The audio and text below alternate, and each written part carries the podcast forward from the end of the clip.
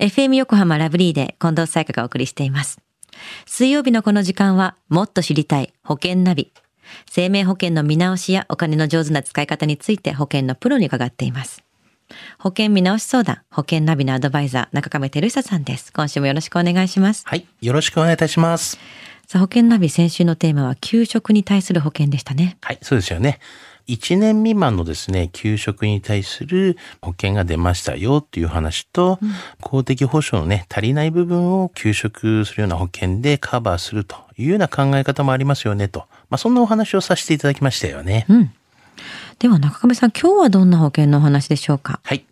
今日のテーマですね、お客様のですねアイデアを取り入れた保険という形で、テーマにねお話をしたいなというふうには思ってます。はい、先週の給食保険もお客さんのニーズから生まれた保険だと思うんですけれども、他にはどんなものがあるんですか。はい、従来ね、新型コロナウイルスに関連した保険っていうのがやっぱありましたよね。はい、とある保険会社のこの新型コロナウイルス感染症等によるですね、こういう入院を保障する保険の販売件数っていうのがですね、昨年12月で20万件をね突破したというふうになって、かなり多くのね、ニーズがあったということなんですけどもね。コロナ関連の保険商品、やっぱ最近多いんですか。感染症保険などこの特殊なね保険ではなくても、保険会社各社のですね医療保険で感染症のね保障はされています。はい、また入院をねしなくてもコロナ感染に関しては自宅などまたは病院などの許可を取らなくてもですね保障は出ますというのもね、こういう話をね結構前からもさせていただきましたよね。他にはどんな新しい保険があるんですか。はい。ちょっとお客様でですね、透析をね、受けてる人がいましてね、こういった人がね、加入できる保険ないですかと、問い合わせなんかあった時があったんですけども、デジタル障害者手帳というですね、障害者手帳をね、登録している人と、その家族向けの商品なんですけれども、はい。歩行障害だったりとか、知的障害者等ですね。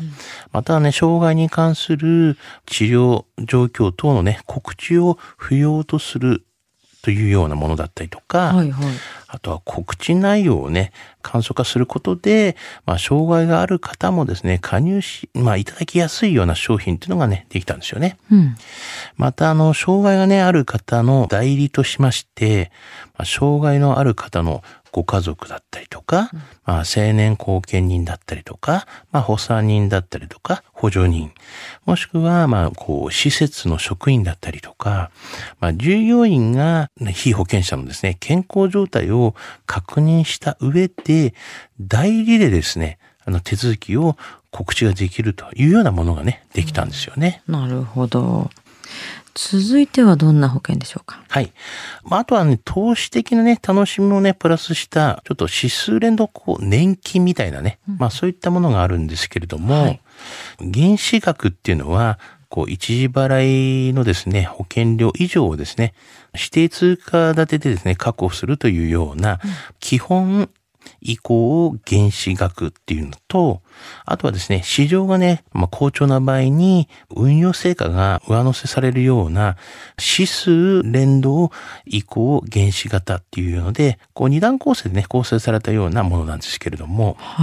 積み立てね、利率保証期間中の死亡保障を少しこうやって抑えながらも、満期のこういう年金のね、原資額を手厚くしていくと。いうようなものなんですよね。守りながらも増やすっていうような保険っていうようなイメージをしていただければいいんですけどね。なるほど。他にも変額保険などで注目なものとかありますか。はい。変額の保険の中でも告知ってよくねあるじゃないですか。健康状態を言っていただくようなものなんですけども、これがあるものとないものっていうのがありまして、家計にね、ないものなんですけれども、家計に合わせてコツコツ積み立て額の増額だったりとか、減額が可能な臨時収入もスポットで増額ができるような保険っていうのもできたんですよね。やりくりがね、厳しいときはコツコツ積み立てをちょっと中断したりとか、余裕ができたら再開も可能だというふうになってますし、払い込みをね、中断しても、契約は執行せずに、運用は継続されますっていうような感じなんですね。はい。で、手元の余裕資金を有効活用することもできますし、コツコツ積み立てをしながら将来の臨時収入もいつでもスポット増額が可能ですということなんです。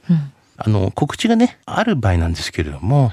その場合にはですね、三大疾病とかよく言われている、癌、心筋梗塞、脳卒中みたいなね、脳血管疾患に備えての特約をね、付加することが可能ですよということと、うん、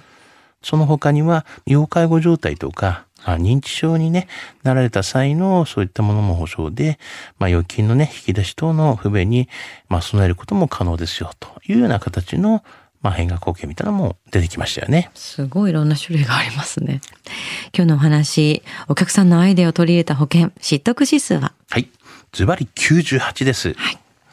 今年になりですね、各保険会社が続々と新商品をね、出してきていますよね。うん、特徴なども違いますし、保証範囲とか支払い条件なども違っているんですけども、あと告知がね、いらないなども、一度謝絶になった経験された方っていうのは、うん、昔はね、保険に入れなかったけれども、現代の保険では加入できる確率が高いですよね。うんだからぜひね、そういった方も一度見直しをされるといいと思うんですよね。うん、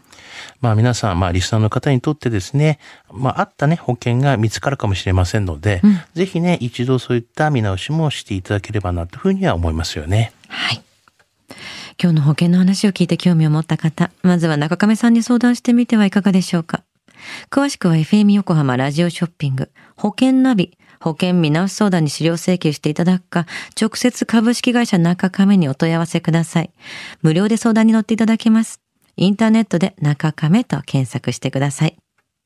資料などのお問い合わせは FM 横浜ラジオショッピングのウェブサイトや電話番号 045-224-1230 045-224-1230 までどうぞ。そして保険ナビは iTunes のポッドキャストでも聞くことができます。保険ナビで検索してください。もっと知りたい保険ナビ。保険見直し相談、保険ナビのアドバイザー中亀照久さんでした。ありがとうございました。はい、ありがとうございました。